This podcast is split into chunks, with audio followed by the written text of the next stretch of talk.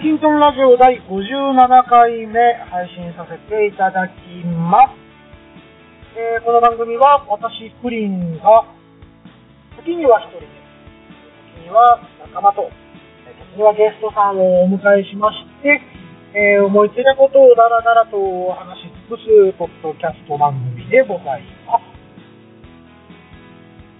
はい。えー、ま、今までね、こういう工場といいますかね、えー、まあ、そういうのを入れたことがないのでね、非常に違和感を感じられる方もいるかと思います。またちょっとね、えー、今回から、えオープニングトークというのをバッサリ切りましてね、えー、もういきなり音楽になったから、ちょっと、ね、今までクリキントンラジオを存じ上げて、えー、くれた方なんかは、ちょっと驚いたかな、雰囲気変わったなってえ思うかもしれませんが、えー、いかがでしょうかね。えー、まあ、若干スリム化をしてみようかなというところです。はい、えー、っとね、今日はちょっと社内収録をしております。えー、と申しますのもね、まあ、ちょっとここのところバタバタしてて、えー、会社から帰るのもちょっと何気に遅かったりね、えー、しておりまして、えー、まあ大体いつも週末にね、収録をして、えー、まあ土曜日のね、えー、午前中とかに編集をして、で、えー、大体土曜日の午後に配信をするというね、まあ、ルーティーンになってはいたんですけれども、まあ、今週ちょっともろもろ読めなくてですね、えー、まあ、ゲストさん迎えてなんかお話ししようかなと、企画だけは考えたんですけれども、ちょっと実行に移せなかった、んですね。うん。まあ、そんな時は素直にね、直に回せばいい、いいだと思うんですけどね。まあ、ついつい、えー、ちょっとね、えー、今年だけはね、え年内まで週に1本、え、ちょっとやってみようそういう目標が、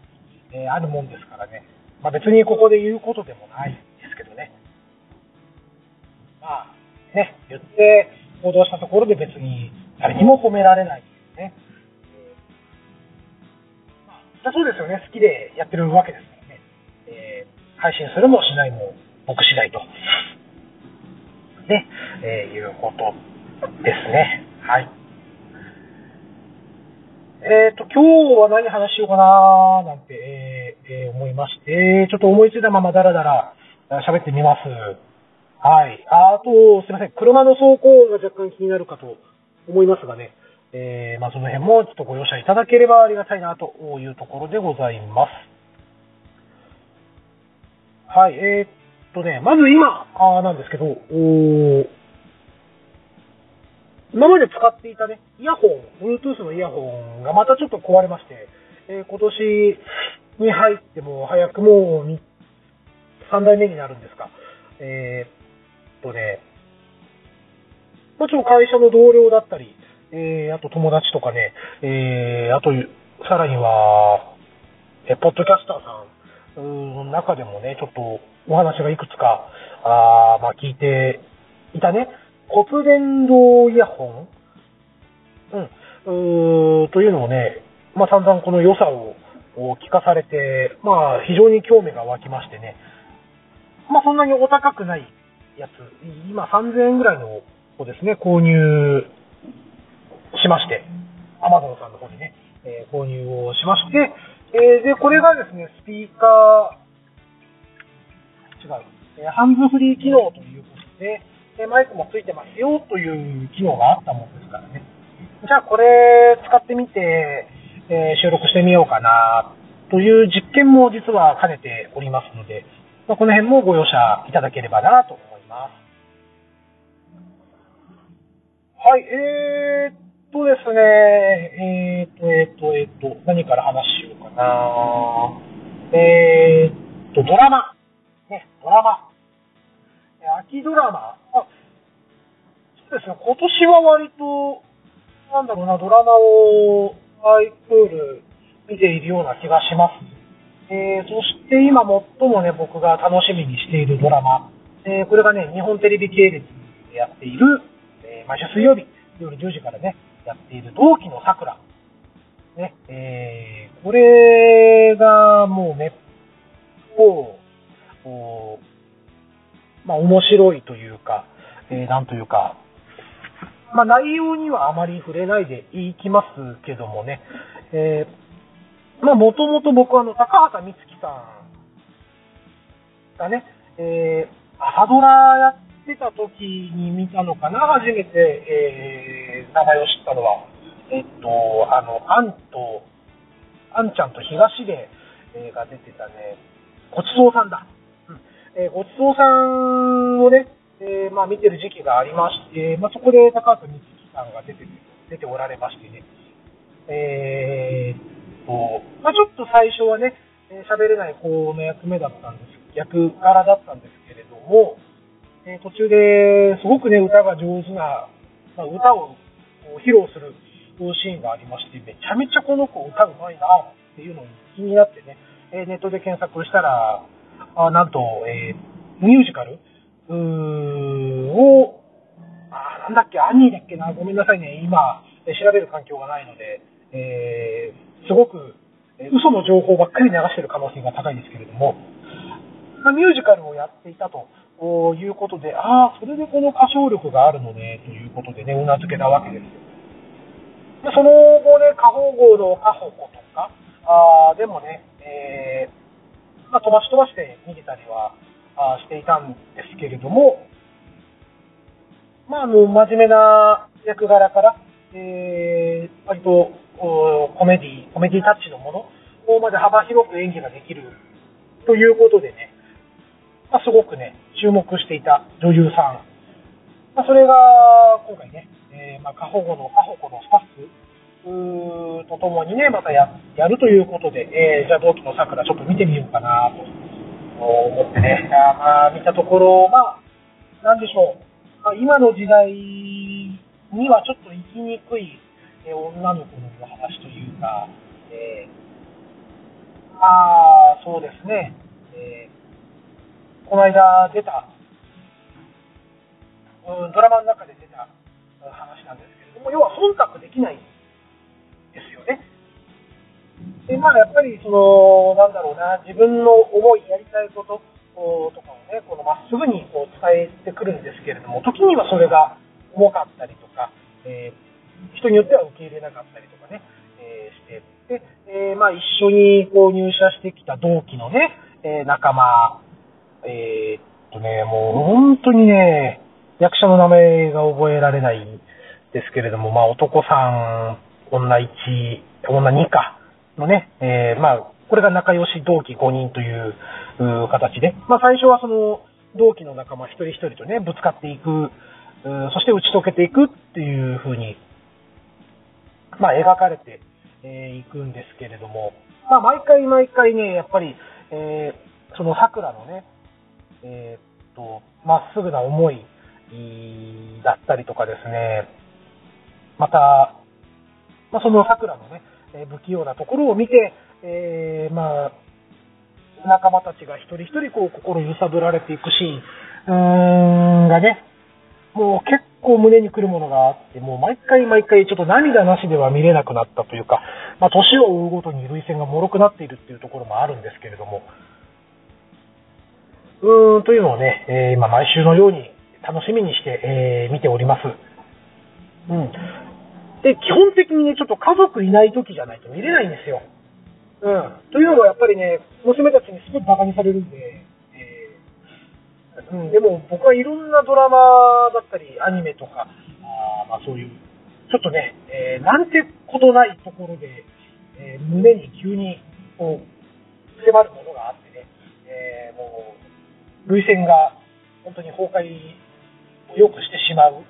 ですよ。自分でもなんでこんなところでスイッチが入ったんだろうって不思議になるぐらいですね。下手したら、ちびまる子ちゃんとかでも泣いたりするんでね。まあ本当にちょっとね、えー、まあ、よろしくないかなと。まあそんなこんなでそろそろ最終回になるのかな、同期の桜に関しましては。で、えー、まあ、あの、1は1年っていう設定なんですよ。もう昨日で第8話だったのかな。だからもう8年が、えー、経過していく。まあ、懐かしい映像もあったりする、しますしね。まあ、スカイツリーが徐々に立っていく姿をね、こう見せたりとか、あまあ、やっぱりあの東日本大震災のことも少し、え絡めてね、えー、まあ、そういう時代、こういう、この時代にこういうことが起きてましたよっていうことも、再度振り返って見せていただくような、まあ、そんなドラマでして、うん、今非常にハマっております。うん、なんかね、えー、がっつり話したいんですけど、ね、あの、ネタバレにつながるのもちょっとあれなんで、えー、まあ、本当に、ぼかしぼかし喋るとこんなことになるなっていう、えー、結局、お前何が言いたいんだっていう状態には今なっておりますし、非常に感じているところでございます。はい。まあ、えーと、そしてね、もう一つ、この同期の桜の中でね、えー、久しぶりにあの、橋本愛さんが、その桜の親友役のね、ゆりちゃんという役で出ているんですけれども、おまあ、この子を知ったのは、まあね、あの、アマちゃんで一番有名になりましたよね。えー、能年レナの、えー、これまた親友役というね、シーンでして、まあ、その頃からね、この子演技うまいなと思って見ていたんですが、まあ、その後ね、えー、大体舞台とか、あと映画の方で活躍されていたのかな。まあ、そのの橋本愛が久しぶりにドラマに帰ってくるということでね、まあ、これも同期の桜を見ようと思ったきっかけの一つでして。で、高畑充希さんで、まあ僕の中でもやっぱりかなり演技上手、お上手な方だと思うんですよ。あの、見てて引き込まれる、そういう役柄、役割というか、えー、まあそういう演技を持ってらっしゃる方だと、えー、思うんですけれども。で、全くこの橋本愛さんが全く負けていないですよね。あの、この二人がぶつかり合うシーンは本当に、えー、すごくね、えー、なんだろうな、胸に切るところもあったし、で、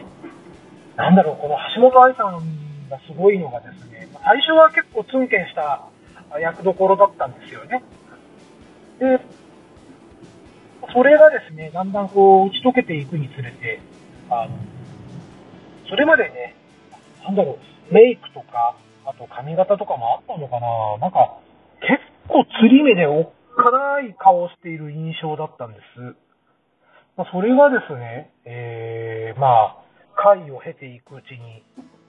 どんどん柔らかい表情で、えー、優しい顔つきをするんですよねこれ、この顔だけでこんなに見せれる女優さん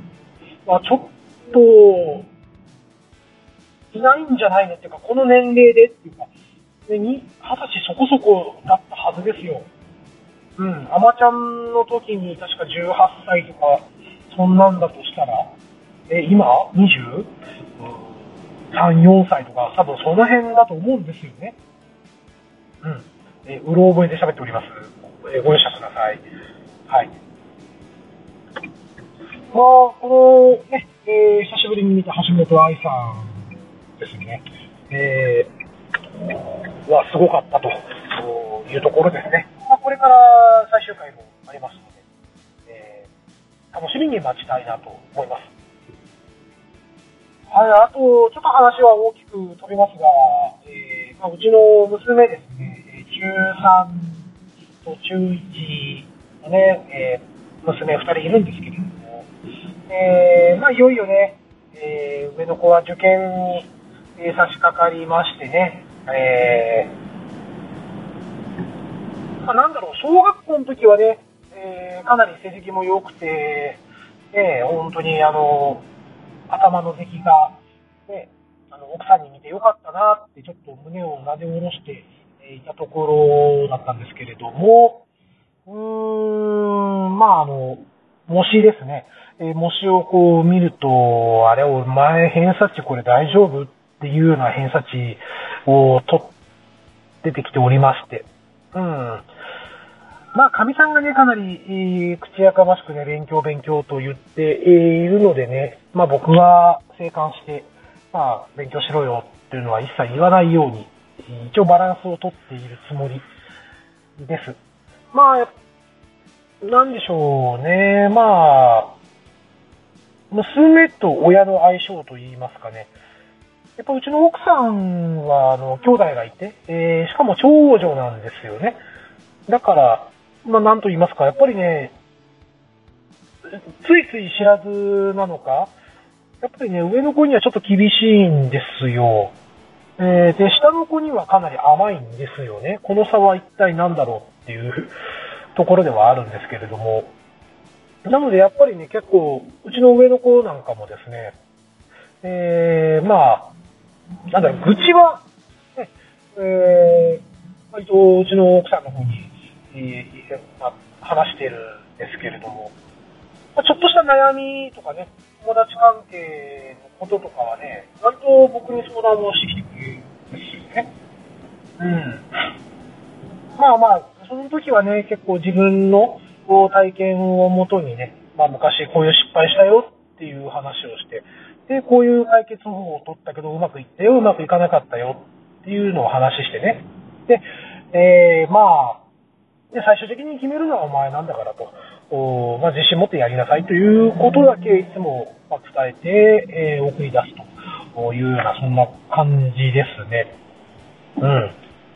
で、上の子は割と、なんだろうな、まあ、そういうやりとりをずっと続けていたものですからね、まあ、大体僕が言うことも分かってきてるのでね、まあ、僕が1を言ったらもう10を知ってくれるような、そんな感じではあったりするんですよ。うん。で、割とね、下のことは結構この、しょっちゅうふざけていたので、まあ、真面目な話を、があまりできないと言いますかね。なんだろうな、下の子はね、基本的に話を聞かない。自分がベラベラベラベラ喋って、えー、自分の思いをわーっと言って、まあ、それでスッキリして終わっちゃうタイプなんですよ。なので、上の子のようにね、このアドバイス、なんだろうな、え、上の子は割とこの話、自分で喋ってて、えー、話が整理できてて、え最終的にはこういう考え方に行き着きましたっていうのがね、えまあ、できるというか、あまあ、そういう子なんですけれども、もう上の子は、えー、そういう、サイクルで回さないというかね、えー、もっと愚痴なんですよね。なので、え、じゃあ、まあ、こういうことがあって、こういうことがあって、こういうことがあって、本当に頭きちゃうんだよね、もう、みたいなことを言った後に、じゃあお前その後どうするの？っていうふうに聞くと、わかんない。っていう答えが返ってうん。じゃあわかんないならわかんないままでいいけど、お前それで後悔しないよねって念を押すと、いや、後悔すると。だから何かしらアドバイスよこせみたいなことを言ってくるわけですよ。うん。まあ、アドバイス与えるのはできるけど、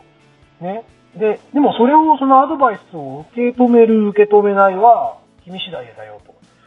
で、それを行動に起こすとなると、それはもう君の責任になるんだからね、と。こういうことをね、伝えると言ってることがわかんないってこう切れられるわけですよ。でもまあね、いろいろと、まあ上の子は本当にね、あの、誰とでも仲良くできるし、えー、ま、友達からも結構好かれるしね、え、また、なんだろう、友達のとこ泊まりに行っていいとか、えー、連れてきていいとか、あこう聞いてくるときにはね、名前がいろいろ違うわけですよねその子初めて聞く名前だなとかね。なので、えー、まあ、親しくなると、あっという間に距離をこう縮められるタイプ。う一方、下の子はですね、もうずっと小学校時代のこと、えー、まあ、遊んでるんですけど、あのー、なんていうのかな。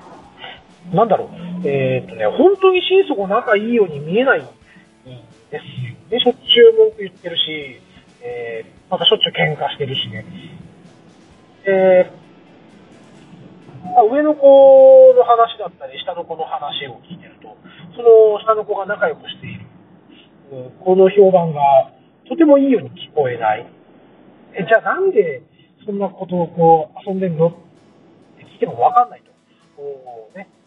え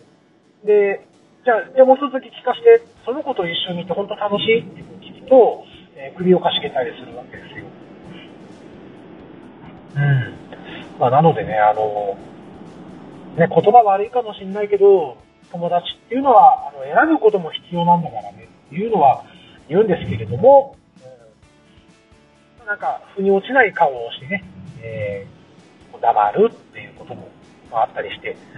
まあ、そんな下の子も随分と今人間関係で、え、苦労をしているようで、で、この間ね、まあ、僕が夕飯の支度をしている時にね、えー、珍しく手伝うよと、もう近づいてきましてね。で、なんかあったかなと思って、で、まあちょっとね、えー、最近学校どうよと、なんか楽しいことある？なんていう話をこう、振ってみたところね、あその人間関係で悩んでいるっていうようなことをこう聞かされるわけで、で、まあ、いよいよちょっとね、まあ、微力ながら父親として、うん、その、伝えられること、まあ、考えてもらう方法をね、えー、少し提示できるかな、なんて思いながらね、この話を聞いて、えー、いるとですね、うん、まあ、上の子のようにやっぱりいかないわけですよ。アプローチ方法を変えなきゃダメだなと思って、あの手この手で、えー、その下の子がね、どうやって考えてくれるかなっていうふうに、えー、話を振ってみたりもするんですけれども、まあ最終的にはもうわかんないの一点張りで終わってしまうと。いうことでね、まあ本当に某アニメではありませんけれども、逃げちゃダメだよっていうのはね、伝え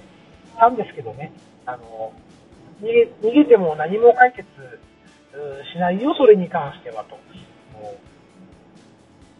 いうことはね、伝えたんですが、まあ、それも分かって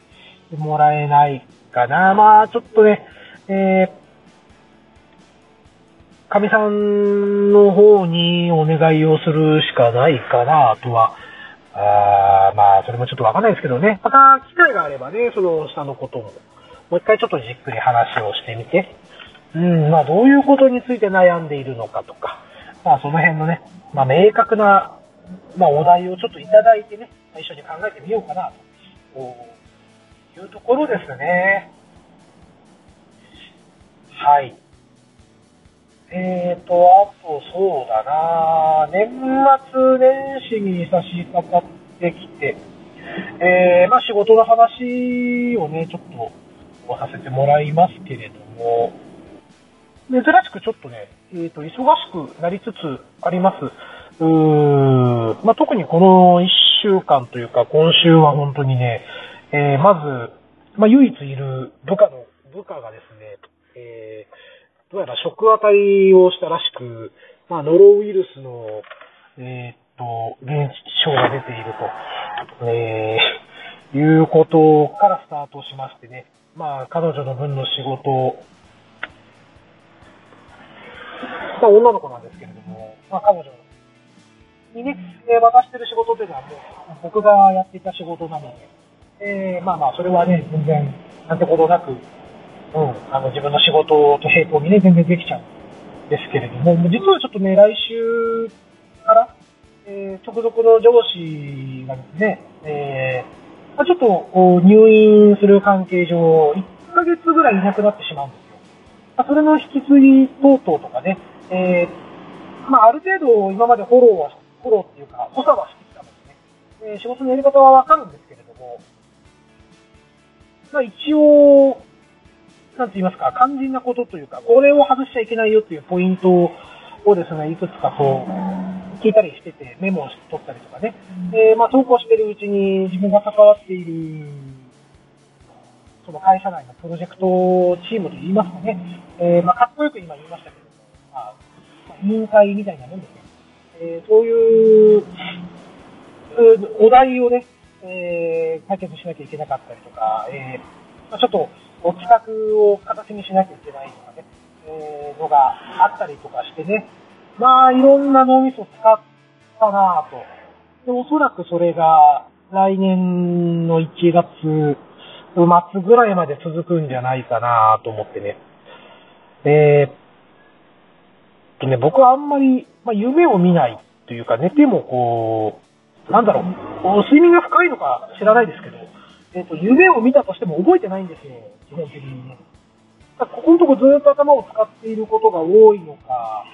えっ、とね、なんか本当にね、仕事している夢ばっかり見てますね。あれ、この資料どこやったっけとか、えっ、と、パソコンでこう、文字入力なんかこう、バーっと打っていたら、いきなりもうフリーズして、あーもう、とか言いながらね、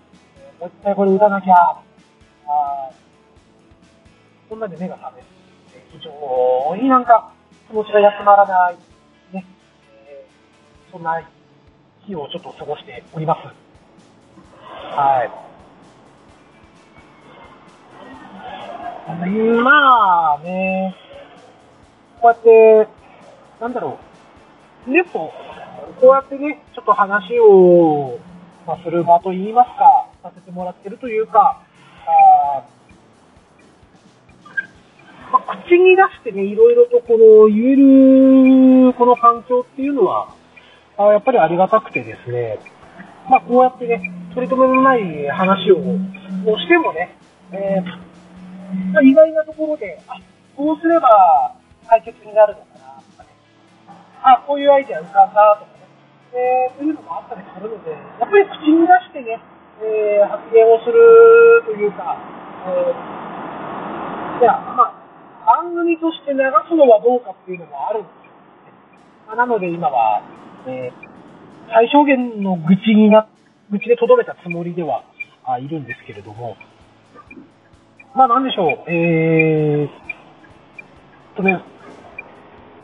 会社でもね、最近は、もう本当にここ何ヶ月かあなんですけど、思ったことちょっと口にしてみてね、えー、まあ意見を求めるということは、増えてきましたね。それまで結構、こういうの頭の中で考えて、えー、それを書面に起こしてね、えー、まあこういう企画考えたんですけど、どうですか？っていう風にしたんですけれども、紙に起こす前にね、ちょっといろんな人に話しかけて、えー、で、今こういうこと考えてんだけど、ちょっと意見聞かせてって言って、まあ、バーっとね、バーっと喋ってて、あ、それ面白いですね、とか、あ、もうちょっとなんか、こうしてみたらどうですか？とか、やっぱそういう答えが返ってくると、ああ、なるほど、そういう視点があったかっていうね、いうこともあったので、まあ今まで自己完結をしてきた、まあ、自分なんですけれども、まあ少しずつ、ね、いろんな意見をこう取り入れて、まとめるという能力、能力というか、まあ、今まで自分がやってこなかったところが少しずつできてるのが、ちょっと楽しかったりしますね。はい。はい、えー、ということでね、えー、っと、本当にね、まとまらない話ばっかりで聞いてる人は、もしかしたら、えー、フラストレーション溜まりまくったかもしれませんが、えー、すいません、お許しください。はい、えー、ということでね、引き続きハッシュタグの方をご紹介いたしますので、えー、そちら、ぜひ、もうしばらくお付き合いいただければなと思います。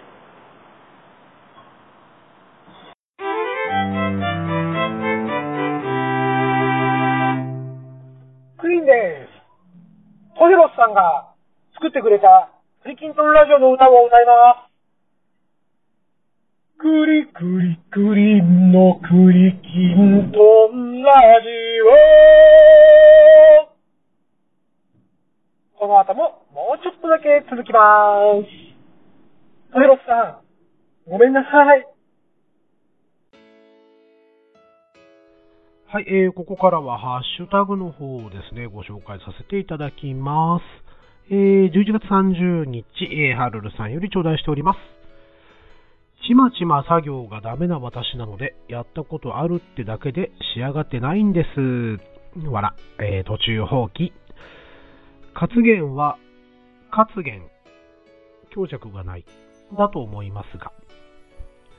締め文化、ママちゃんの言う通りかも。なるほど。自分は飲まないからね。聞かなくても検索かければ大丈夫。ぜひ食べて、といただいております。ありがとうございます。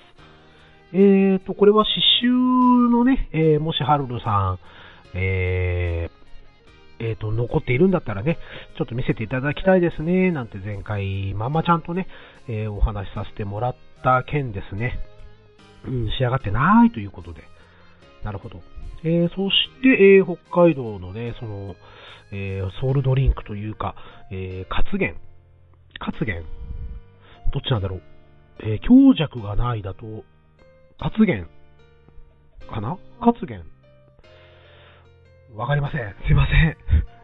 えー、そしてね、えー締め文化あ、飲み会の後のね、締めということで、ね、北海道の一部の地一部の地域では、もしかしたらやっていたのかも、なんていうね、えーことでした。えーっと、飲み終わった後の締めが、えパフェを、ね、甘いものを食べるっていうやつですね。えーそして、えっ、と、あんみつのね、美味しいお店は、あの、はるるさんにぜひ、えー DM しましょうなんて話してたんですけれども、えーまあ、検索かければ大丈夫ということでしたのでね。はい。どうもありがとうございます。えーそしてですね、えー12月1日、はるるさんより、えー頂戴しております。え恋バナ、とってもほのぼの楽しく聞かせてもらいました。えっと、振られたんですよね。で、え他の子好きになって、その子が傷つくって、私にもよくわからないですね。え聞いてるとクリーンさんって惚れやすいのかなーって。え毎年ってそんなに恋バナ持ってるのかなたった一人の戦いてんてんてん。えーあとは、えー気にかけてくれる友達がいてよかったですね。ということでいただいております。ありがとうございます。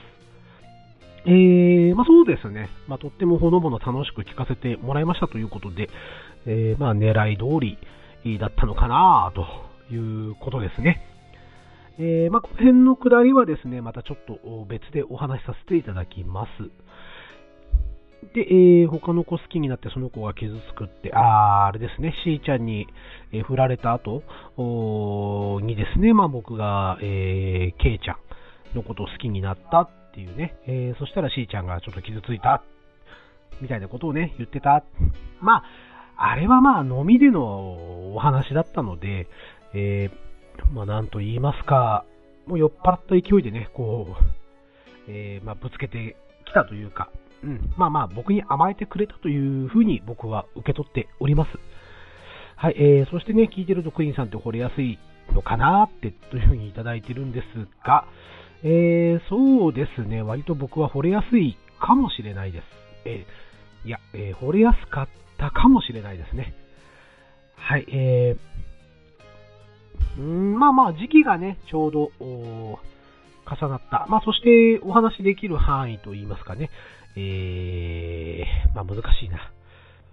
まあたまたまですね、たまたまこう、一年後に、え別の人を好きになったというそういう話ですね。ほら、あの、失恋を癒すには、新しい恋愛が、恋愛を始めるのがいいってよく言うじゃないですか。ね。えーまたね、あの、友達に助けてもらったというところでね、まあ本当に、まあいずれちょっとね、お話できればいいかなと思うんですけれども、えー僕にはね、えー影響を与えてくれた3人の、まあ、親友と言っていい人間がいますのでね、またこの番組でご紹介できればいいかななんて、えー思っております。はい、えーということで、はるるさんどうもありがとうございました。え12月3日、テイタンさんより頂戴しております。グリーンさんの恋バナ会、えー最初ちょろっと聞いて、ツイキャスで感想を言うもんじゃないね、わら。えー黒歴史どころか、むちゃくちゃ重かった、わら。えー思い込みって怖いですよね。僕にもなんであんなに思い込んでたんだろうって時期があります。若気の至りですね、わら。そんな時に感情線乗ると感情がやられるんですなわら。といただいております。テイタさんありがとうございます。えーこれ何かと言いますとですね、えーと、ちょうどテイタンさんがツイキャスをね、えーやられている時に、まあ僕がそれをちょっと拝聴しに行きましてね、えーこんばんは、なんていうふうに、えーコメントを残したところですね、えーテイタンさんが、あクリキントンラジオちょっと最初だけ聞きましたよ、なんていうふうにね、えおっしゃっていただけた。ね、えまあそういうことでね。まあ、もうちょっとね、軽いお話だと思ってくださっていたのかもしれないですけれども、実際全部聞いてみたらね、えー、重かったという、そういう感想ですね。うーん、まあそうですね、思い込みって確かに、うん、怖いのかもしれません。まあ、そして、テイタンさんにも、えー、思い込んでいた時期、ね、えー、若気の至りというのがあったということでね。えー、まあ、そしてね、本当に環状線、まあ、大阪のね、JR の環状線なんですけれども、えーと、本当になんでだろうっていうぐらいあの時は、えー、体が動かなく、そして、えー、止めどなく涙が溢れるというね、えー、何なんだろうな、もう、えー、本当にね、あの時は、え、客観的に見ている自分もいたんですけれども、本当に、うん、ああ、今俺すげえやべえやつだっていうのはね、え、認識はしていたんですが、うん、体が動かなかった。あまあ、感情線に乗って、えー、感情がやられていたということですね。はい。えーと、ちょっとまた後ほどね、えー、この件の話についてはちょっとお話しさせていただきます。テイタさんありがとうございます。えー、続きまして、えー、トヘロスさんより頂戴しております。栗恋話会拝聴自分の失恋話を惜しみなく配信して大丈夫なのかと心配ですが、溢れるくらいの思いを手紙にしたり、振られても何度もアタックしたり、恋愛に真正面から向き合うクリンさん。お酒の勢いでしか行動できなかった自分からしたら素晴らしい青春時代だったなと、羨ましいくらいです。えー、続きまして、えー、年末のクリトンのイベント楽しみにしてます。いろいろぶっちゃけてください。え、こちらの話は心配してませんので、どんどんやっちゃってください。わら。ちなみに、ハッシュタグでの忘年会締めの味噌煮込みうどんは、まんまちゃんの回答で合ってます。ほんと、あそこのはお高いんですよね、といただいております。トヘロスさん、ありがとうございます。はい、えーとね、えー、まあ、ここで、だいたい、え、僕の恋愛話の方のご感想は、えー、集まりましたのでね、えー、ここでちょっとね、えー、なんだろうな、えー、まあ、言い訳というか、えーと、まあ、アトヘロスさんがこうやっておっしゃっていただいているようにね、まあ、僕の失恋話を惜しみなく配信して大丈夫なのかと心配ですが、というふうにいただいているんですけれども、えー、逆に言いますとね、まあ、今だからこそ、こう、笑って話せる。で、えー、笑って話せたことによって、まあ、自分の中で一区切りできたというふうに自分では捉えております。あこの年になってね、えー、まあ、こうやって昔のね、話をこう笑い話にできるということはちょっと思ってもいなかったというところもありますしね。うん、まあ、えっ、ー、と、やっぱりね、お相手が関わること、うんまあ、例えばお付き合いした女性とのお話なんかは、やはりここではちょっと喋れなかったりするので、まあ、逆に言うと、ね、一方的にこう自分の思いをこうぶつけていた失恋話なんかはですね、割と喋れるのかなと。うん。まあなんだろう、当時のね、その対象となる人たちが、ね、この話を聞いたら、まあどんな風に思うかななんて思うんですけれども、うん、まあ自分の中ではね、えー、まああの時、確かにめちゃくちゃ辛かったかもしれません。でもこれがね、こうして笑い話にできるようになったと。うん。えー、まあ、自分の中ではね、割と簡単に軽口を叩くようにね、えー、失恋話をさせていただきましたけれどもね、えー、まあ、話せるお話、えー、というのは実はもうここで終わりです。うん、なので、僕のね、えー、失恋話、恋バナあというのはもう、ここでジエンドとということで、えー、またいつかね、なんか話をするとすれば、あの当時ね、実はこういうことがあったんですよっていう、もう本当こぼれ話ぐらいしかありませんのでね、まあ、トヘロさん、あの、ご心配していただきましたけれども、えー、まあ、ここで、えー、まあ、三部作、ある意味、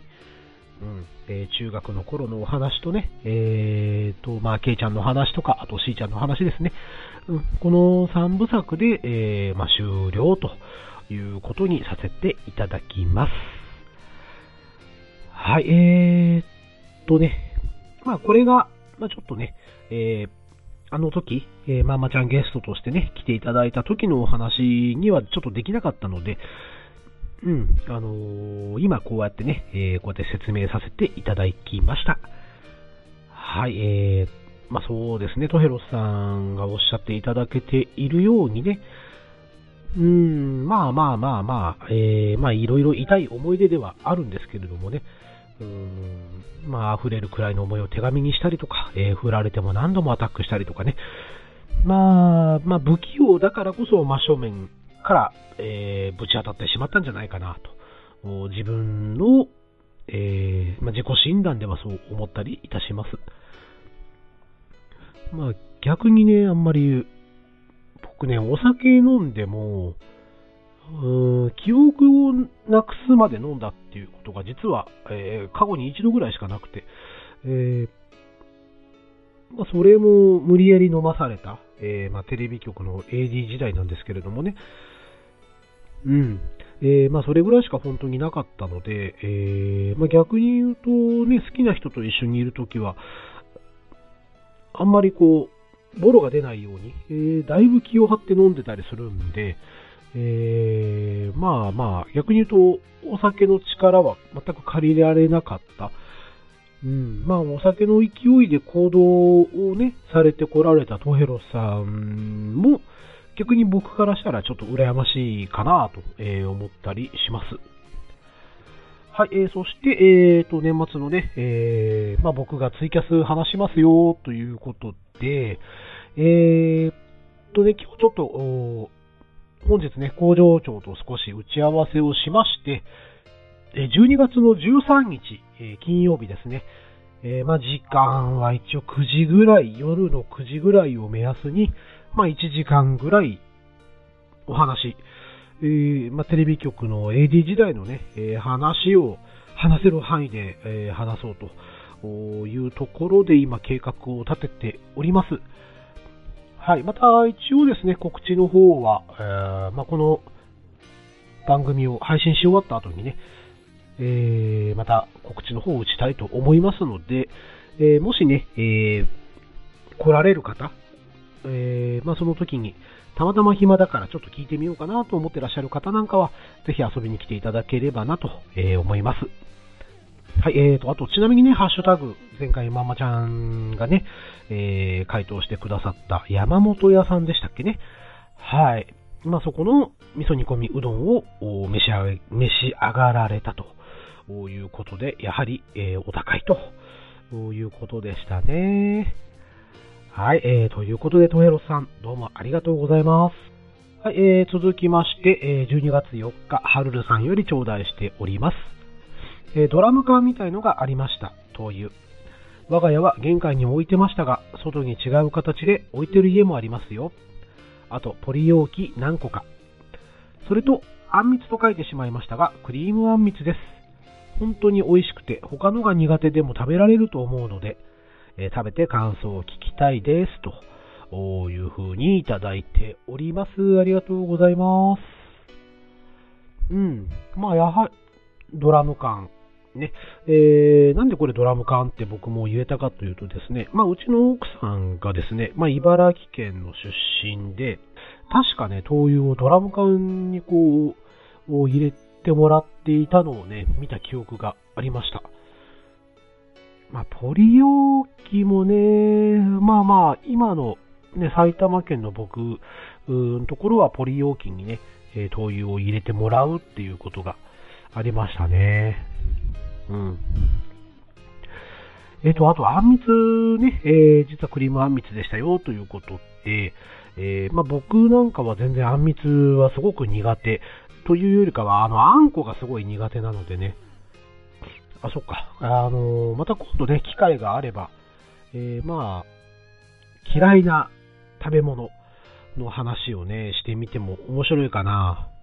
面白くはないか。うん。まあちょっと嫌いなものね、僕も結構特殊なものが結構嫌いだったりするので、えー、なんでそれが嫌いなの？ってこう言われるぐらい、えー、嫌いなものがあるのでね、えー、またそういうお話ができればいいかなと思います。えー、クリームあんみつね、名前だけ聞くとすごい面白い、美味しそうなんですけれども、ちょっと僕は食べられないかもしれないですね。はい。まあ、ちょっとね、えー、小樽の方、また行く機会がありましたらね、えー、まあ、クリームあんみつにチャレンジするか、また他の美味しいものの、ね、チャレンジするか、またそういう報告がね、いつかどこかでできればいいかなと、えー、思います。はい、はるるさんどうもありがとうございました。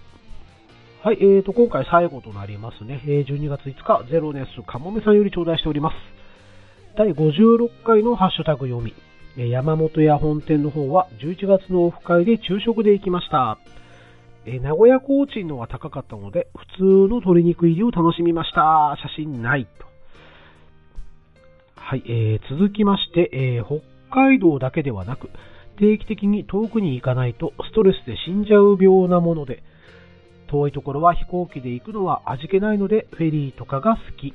沖縄県だけが未踏なんですが、フェリーで行きたいですね、と頂戴しております。ゼロネさんどうもありがとうございます。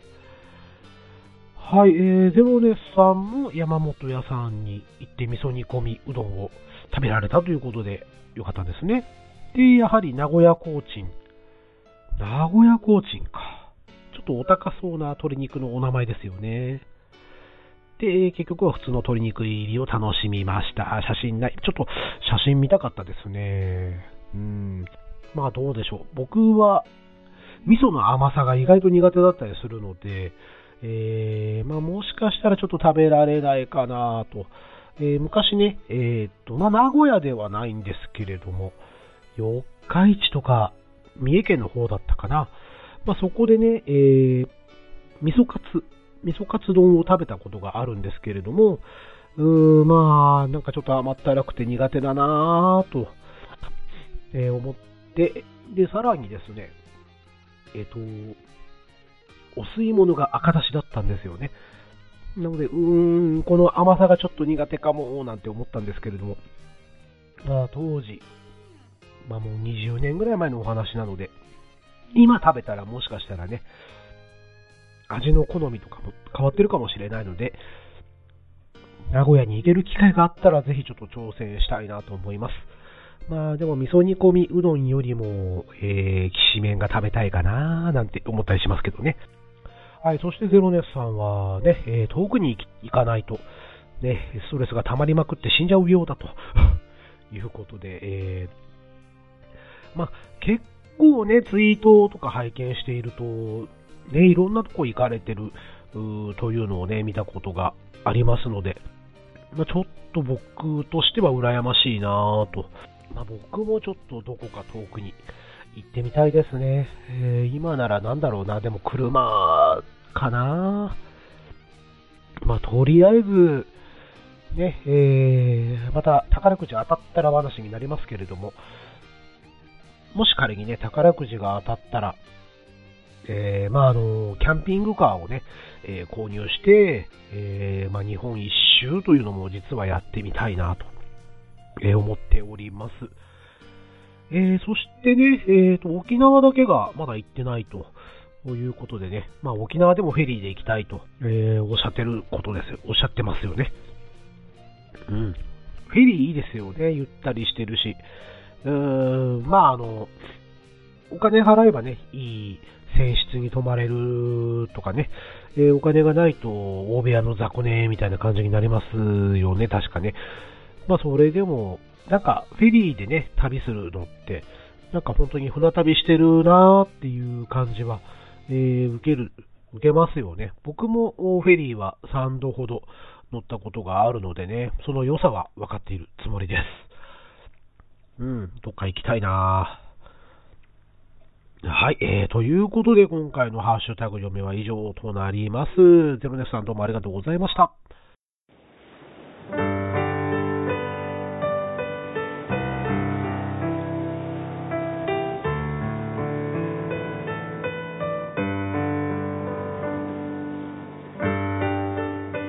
はい、エンディングとなります。えーと、そうですね、先ほども申し上げた通り、12月13日、まあ、大体9時ぐらいを目安にですね、えー、まあ、僕が AD の頃の